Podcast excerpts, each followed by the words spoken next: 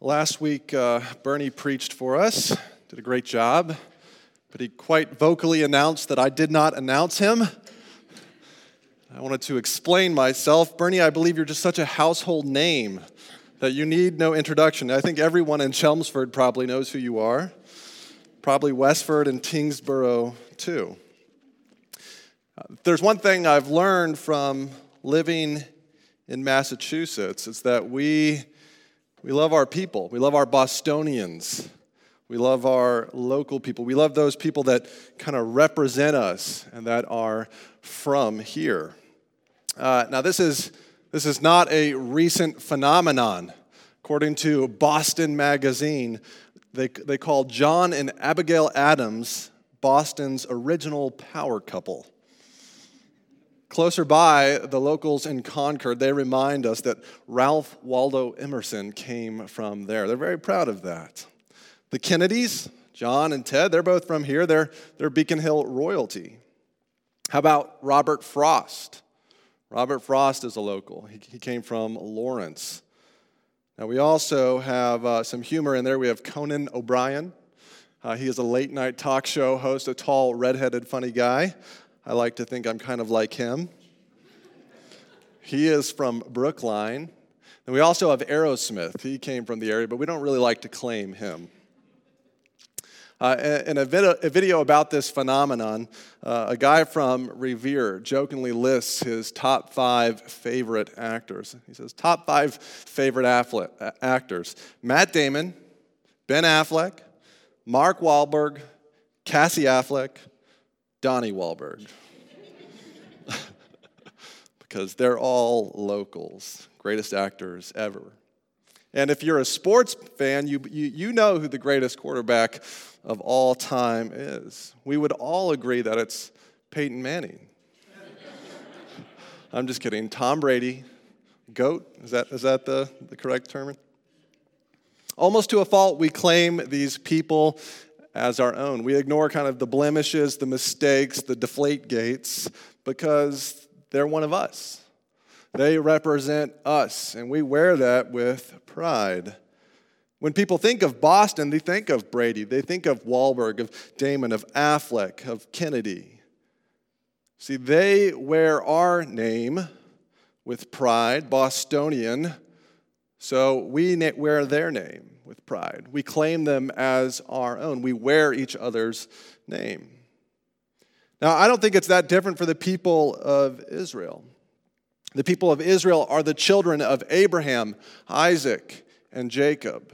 Now, Jacob, God renamed him to be Israel, right?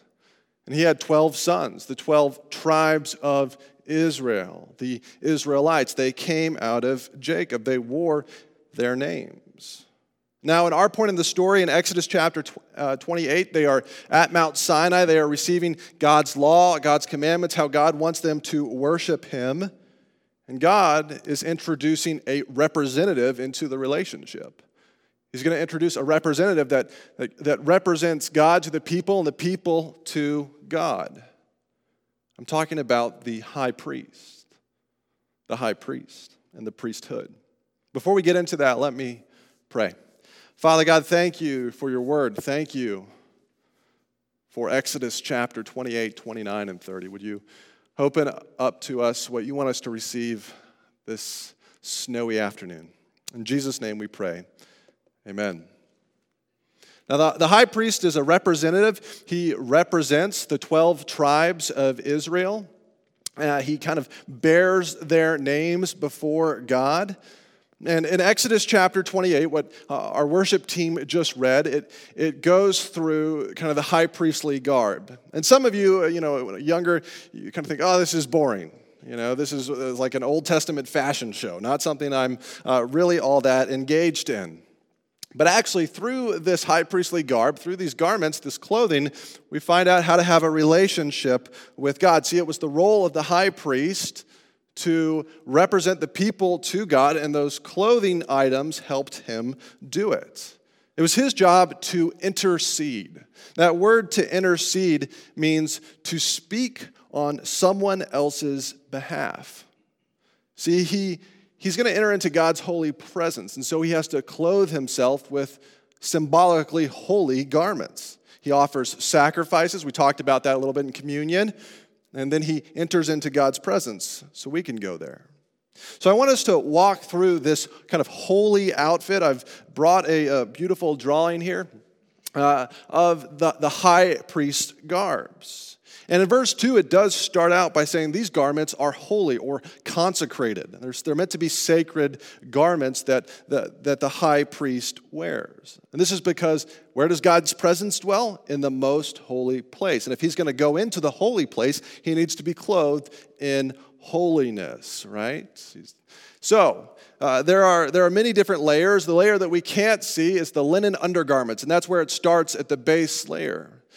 God gives them linen undergarments, pretty much underwear, uh, to clothe themselves because many of the foreign cults would worship God through nakedness. They would kind of involved in their cultic practices. And so God's saying, You're going to worship me differently all the way from the base layer.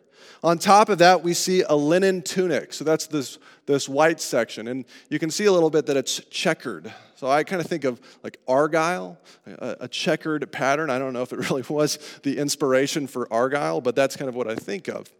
Uh, so we have a linen garment, and then we have an embroidered sash that goes on top of this. And it's made of blue, purple, and scarlet, and it's made of needlework yarn. So it's, it's, it's woven together. Now, the colors, blue, purple, and scarlet, they might not seem significant to you, but they actually match the colors of the tabernacle. Once again, he is kind of clothing himself in the tabernacle so he can enter into the tabernacle. Now, this, this is where most of the priest's garments end. So, most of the priests kind of have the, the undergarment, the, the white linen garment, and the sash, and that's it. But we're looking at the high priestly garment. And next, we see a blue robe. Now, later in the, in the Old Testament, in the book of, I believe it is uh, Numbers, uh, blue is used as a way to remind people of God's commandments, of the law. So I think here we're seeing, uh, even in the, the symbolism of the garments, that God is com- connecting obedience to commandments to holiness. You enter into my presence through the law, through keeping the law, through honoring the law. On top of this, we have what is called an ephod. There was much discussion uh, before the service. What is the correct pronunciation of ephod? And we're going to go with what I just said. Uh, and on top of this, uh, this ephod is same kind of material. There's blue uh, mixed into it. But on this ephod, on the top, there is uh, uh, two shoulder uh, stones made of onyx, made of black onyx. And we're going to come back to that in a moment. But at the bottom of his robe, there are some bells, kind of yarn. Uh, there's yarn pomegranates, and then there's golden bells. The pomegranates uh, remind us of Eden. They're a fruit. And later, uh, when they build the temple, King Solomon, he builds this temple, kind of the, the next phase of the tabernacle, and he decorates it with 400 pomegranates on its pillars. It's pretty amazing. Uh, so it harkens back to the Garden of Eden and God's original holiness there with the people. But the bells, they're kind of as a signal. So, you guys ever hear the bells around Christmas time? And immediately you know what that is, right? It's the bell ringers for the Salvation Army. They're, they're raising funds. So, when you were living in Israel at this time, if you heard the bells ringing, you would think, ah, the high priest is at hand. I should be reverent. I should be good. I should be nice, not naughty. Uh, you would think, ah, worship is at hand. I need to be reverent. Now, the ephod and the shoulder pieces, going back to the onyx stones, on each of the stones are written uh, the tribes of Israel. There's six on this side and six on the other side. See, the high priest is literally uh, wearing the names of the Israelite tribes into God's holy presence when he enters into the, the Holy of Holies once a year on the Day of Atonement. And on this, uh, this ephod, there is a breastpiece, so kind of a, a breastplate that has 12 different stones on it. And on each of these stones that we heard read is inscribed one of the, the tribes of Israel's names. So there's the, the, the, names of the Israelites is inscribed twice on the high priest for good measure, on the shoulders and on the chest. See, it's the, the high priest's job to represent the people. And he has the Urim and the Thummim. And and those were, we don't really know exactly what they were, but we knew they were used for decision making. So perhaps they were a black and white stone. But the kind of the lesson to take away is, is that the people were bringing their decisions before God because they wanted God to be involved. And finally, the high priest wears a linen turban on his head. And on this linen turban, there's a gold plate that says, Holy to the Lord. See, if it's not obvious enough, he's saying, Holy to the Lord on my forehead. Now, notice, what are we missing? There are no sandals. And this harkens back to Moses at Sinai when he first encountered God. What did God say? He said, You're on holy ground at the burning bush. Take off your sandals. You're encountering me. See, the whole thing, the whole garment shows kind of who God is. The God is a holy God, He's set apart. You have to treat God and worship God differently. You have to uh, take preparation when you encounter Him. Think uh, like nurses and surgeons when they enter into an operating room. Well, they, they have the gloves and they wash themselves and they, they get the special gloves on and the, the special face masks because they don't want to spread the germs, right? They have to prepare themselves to enter into that, that clean place. Well, the high priest has to prepare himself to enter into God's holy place. But the interesting thing is that if you look at this passage carefully, God isn't just interested in outward cleanliness. God just isn't interested in, in just what's going on on the outside. He's also interested in what is going on in the inside of the high priest. See, God wants the high priest to represent the Israelites personally. He's to represent these tribes in a personal way. Where, do, where are these names? First, the names are on the shoulder. What does that remind us of? As we carry something on our shoulders, when do we do that? When we're carrying something heavy. We're carrying like a backpack or a burden. See, there is a weightiness to going into God's presence. There is a weightiness to presenting the people of Israel, the tribe, before God. God wants them to remember that. There's, there's an ark in the Holy of Holies, and that's, uh, as Bernie explained, that's like the footstool, that's, the, that's like the throne room.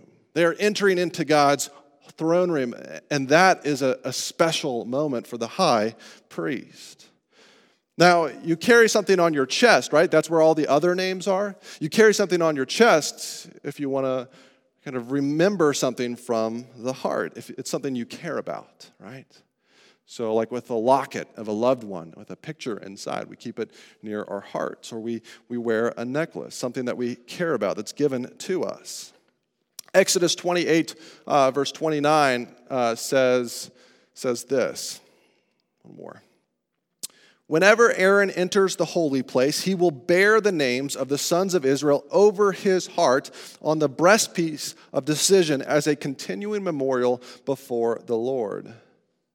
See, this job, the, being the high priest, it requires strength, but also heart.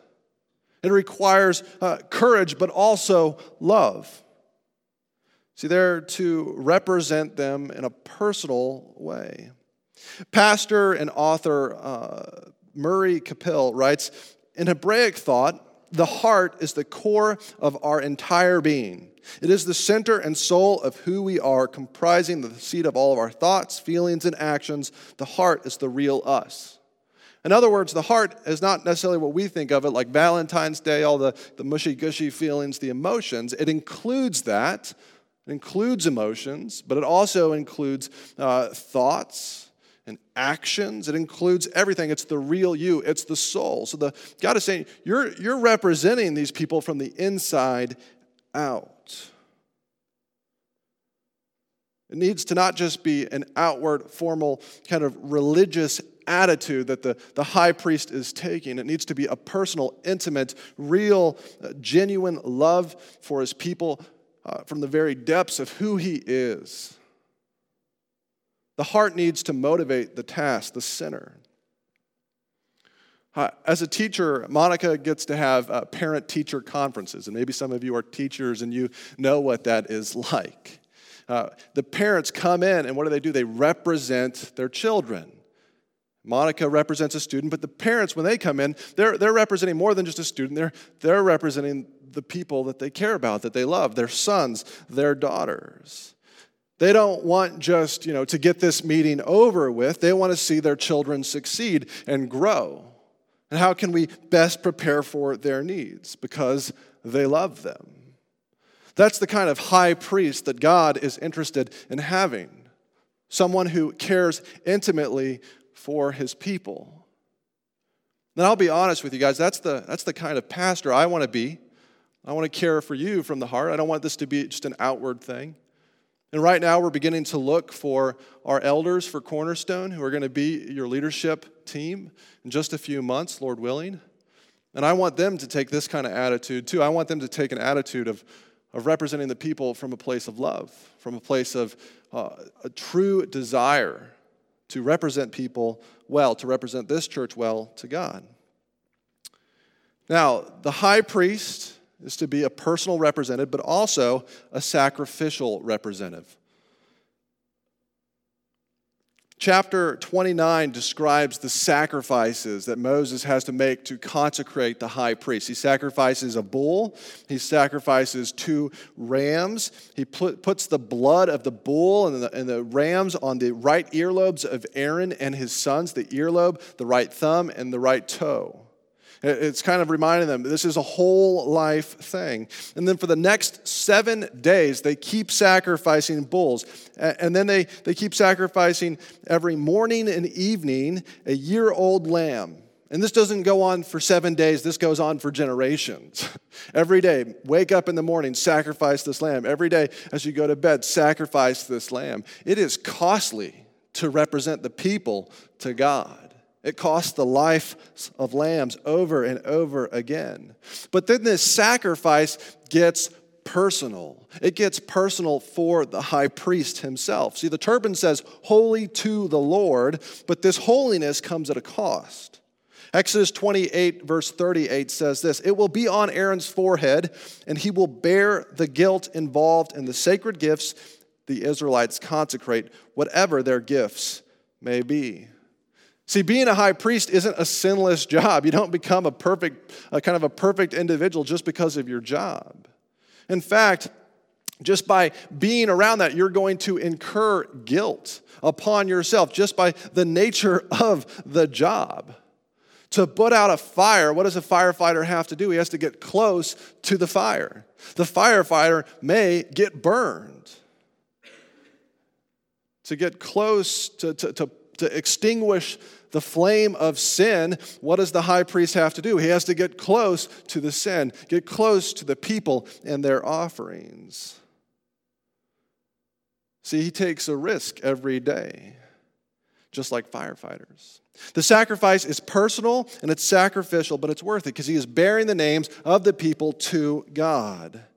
But this is not a good long term solution because no matter how many flames you put out with a lamb, it just won't ever quench the heat of human sin. See, human sin burns hotter and brighter than any animal could ever take care of. So you have to quench the thirst of human sin with human blood. And that's where Jesus comes into the story. This is why God sent us Jesus. Jesus bears our name. Jesus bears your name into God's presence, into God's holy presence. Now, when Jesus came to this world, he worked as a carpenter and then as a rabbi, but he also fulfilled another role. And it's not one that he was particularly recognized for as he walked on earth, but afterwards he was recognized and called a high priest. Hebrews 8, chapter 1 through 2 says, or verses 1 through 2 says, We do have such a high priest, so Jesus, who sat down at the right hand of the throne of majesty in heaven and who serves in the sanctuary, the true tabernacle set up by the Lord, not by a mere human being. See, after Jesus died and rose again, he went someplace. He ascended into heaven And we don't know exactly what this means because it's, it's put in our human language, but he sat down at the right hand of the throne of God. So he's sitting somehow next to his father. He is God, don't, don't mistake that, but he is, he is now on the throne. And what is he doing? He is representing us. He's representing anyone who puts their faith in him. He is interceding, he is speaking to God the Father on our behalf. See, Jesus intercedes for us, and he does so how? He represents us personally. He bears your name personally, he bears my name personally. In Revelation, there's a vision of the very foundations of heaven. And if you look at the very foundations of heaven, what are they made of? They're made of jasper and sapphire and agate and emerald and onyx and chrysolite and ruby and beryl and topaz and turquoise and jacinth and amethyst. They're made of the exact stones. I think there's a little variation, but they're made of the same stones that we see on the high priest's chest. See, your name is written in heaven. Jesus bears your name in his heart, on his heart. Jesus represents us personally to God. See, I believe the scriptures, through the story of the Bible, tell us something very amazing. That Jesus, at the very core of his being, at the very uh, kind of central uh, uh, area of who he is, he loves us and he cares for us and he wants to represent us well. And if your name is on Jesus' heart, this, na- this means that your name is on God's heart. And think about that. If your name is on God's heart, then God, at his very core, cares about you. And we can know this for sure. If you have confessed your sins and put your faith in Christ, it says that, that, that, that Jesus, He died for you, He, he loves you. God cares about you at his very being, and, and Jesus is representing us to God. There is so much value in that. I want you to imagine with me uh, for a moment that you get tickets to the very first Patriots game uh, this fall. Uh, so you're going to the game, you're excited. Uh, you're, the, whole, the whole stadium is like noisy because they know that Tom Brady is going to come out and everyone's waiting and it's getting louder and louder and people are chanting, Brady, Brady. And finally, he comes running out. This is his first game playing with five Super Bowl wins. And everyone's roaring, they're standing on the, their feet, and you look up at the Jumbotron and it zooms in on Brady, and you see something that's off. You see something that's just a little bit wrong. You look at his jersey and you see the number 12, but then right above that, you see a different name. And you're confused for just a moment, and then you realize that's my name. Tom Brady is wearing Coughlin and Gannis, Rawls, Boucher, Kingsbury, Moyer, now, you have your own name in this. You don't have to list like 12 names. But you realize, wow, Brady is wearing Romig. Brady is wearing Pelletier. He is wearing my name on the field. And notice he is not wearing aisles because this does nothing for you. You're not from here. in your imagination, Drew Brees is on the field and uh, uh, he's wearing uh, your name uh, on it. Can you imagine if Tom Brady bore your name? We have someone who bore our name who is much, much more valuable than Tom Brady. He is the high king of heaven. And he bears our name to the Father every moment of every day. That's how much God cares for us. He has sent his son on that mission to do this for us. Jesus cares for us personally, he bears our name. But he also does so sacrificially. See, Jesus represents us uh, with, with everything he has. 1 Peter 2:24 says he himself bore our sins in his body on the cross so that we might die to sins and live for righteousness. By his wounds you have been healed. Jesus bears our sins in his own body and his own blood. When Tom Brady's jersey got stolen, I, I heard it was like worth like $500,000 and everyone was freaking out. Oh no. You're way more valuable to God. You're, you're worth the very life of his son. Man. See, through the cross, Jesus becomes a sacrifice, but a personal sacrifice, a sacrifice that's also a substitute, a substitute for anyone who is willing to say, I'm going to confess my sins, I'm going to put my faith in Jesus. Jesus becomes your substitute. See, he bears our guilt, and we bear his holiness.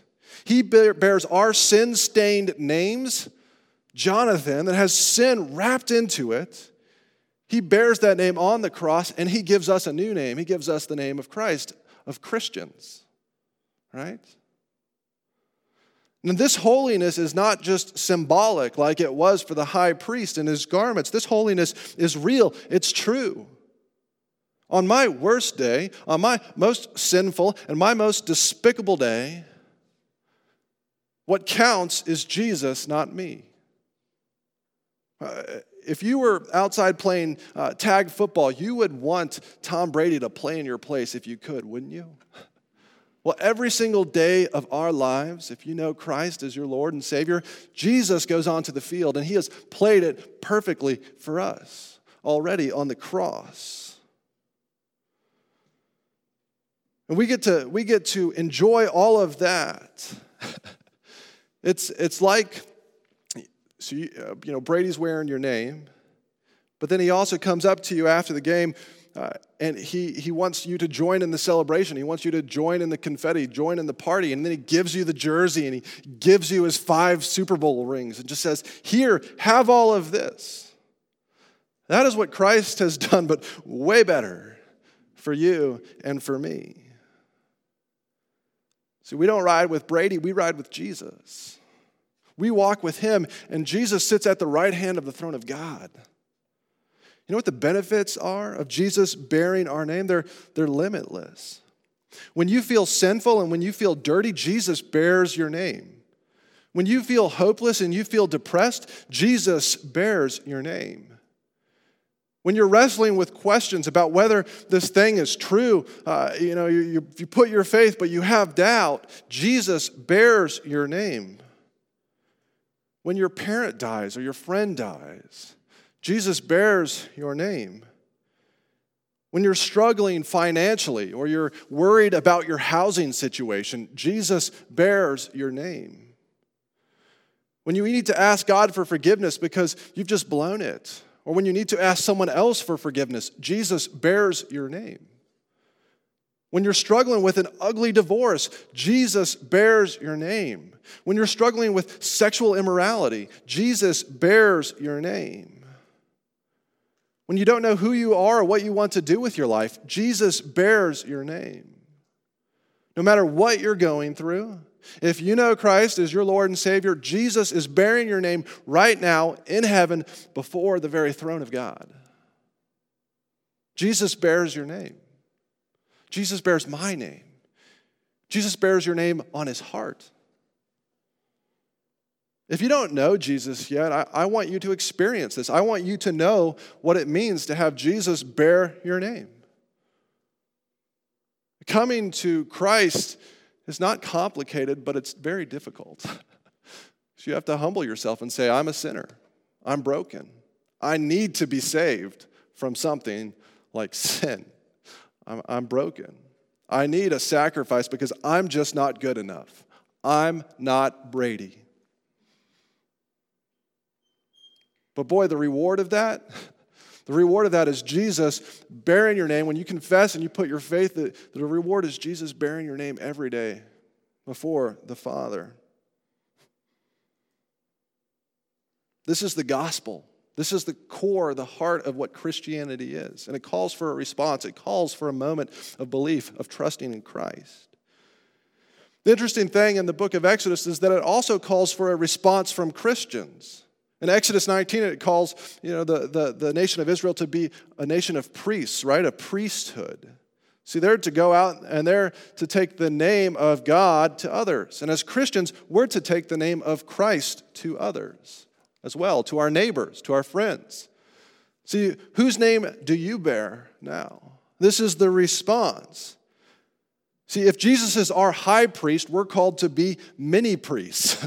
we're called to be sent out into the world to pray and to intercede for others, for our family members, for our neighbors, for our loved ones, for those that we don't like very much. And we're to do this personally. So, whose name are you personally bringing before God's throne? We should all be doing this. Are you, are you bringing the names of your children? Great. Your, your, your parents, your, your siblings, your, your neighbors, your, your coworkers, are you bearing their names before the throne? At Cornerstone, one of our ways that we want to do ministry is called as a priesthood of believers. This comes straight from the Bible. And that means we all want to be involved in the ministry of Cornerstone. That means we all want everyone bearing the name of Christ through this ministry through here at this building and kind of as we work together in the community, but we also want to be bearing the, the name of Christ every single day of our lives. Monday through Friday, Saturday and Sunday too, we're bearing his name every single moment. If you don't ha- have a list of people that you're intentionally bearing the name of Christ to, that you're praying for, that you're interceding for, I want you to, to challenge you to, to make the, that a list. You can look in the bulletin and there's this, this thing called the top 10 most wanted. It's 10 names of people that don't know Christ that you know that you're praying for. Maybe it's, you know, the Starbucks lady and I really need to learn her name. But you can be praying for 10 people easily. We represent others personally. We also do it sacrificially. See, it's a sacrifice to bring others before God, isn't it?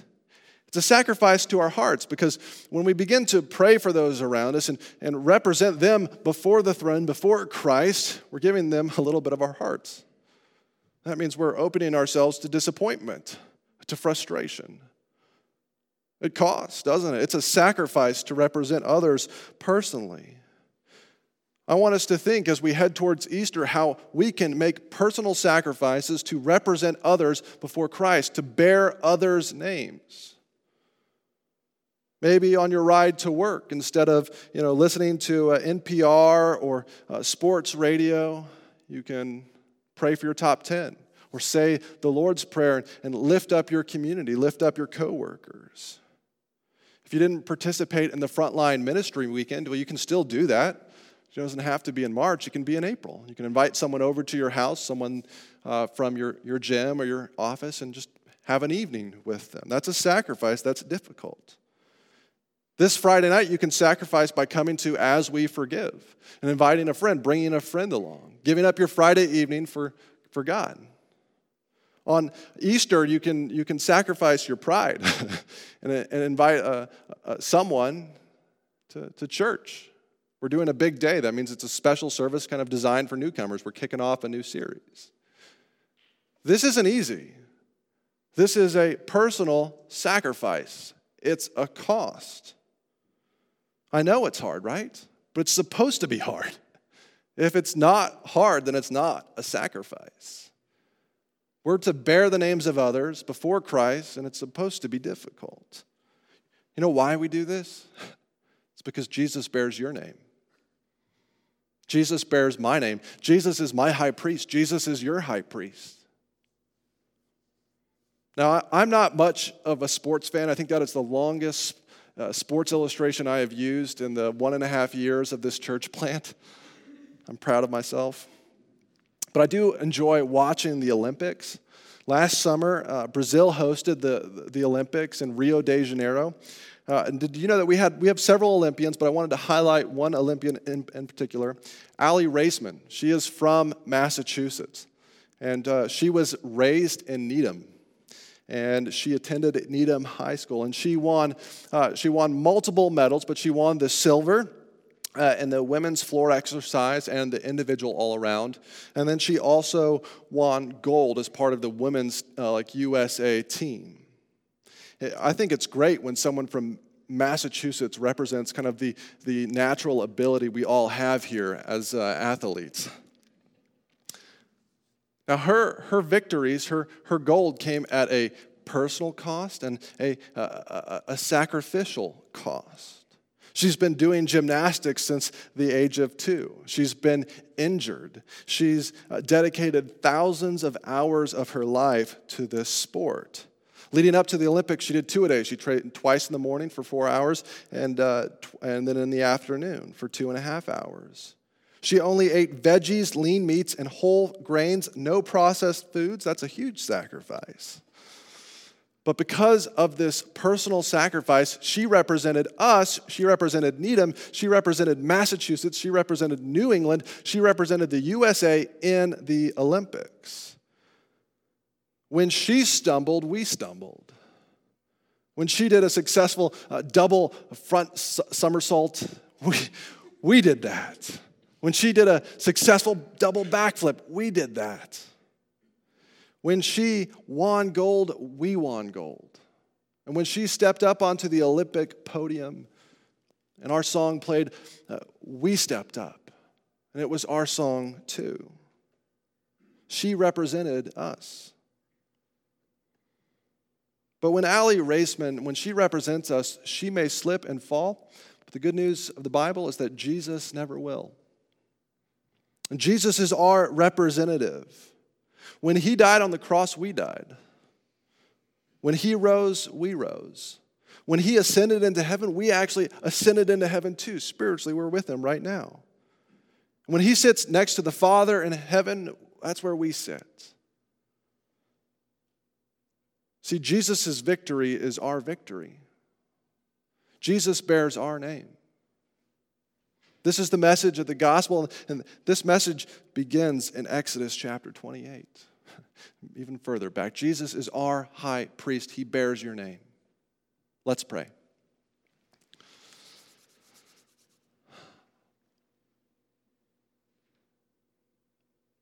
Jesus, thank you for bearing my name.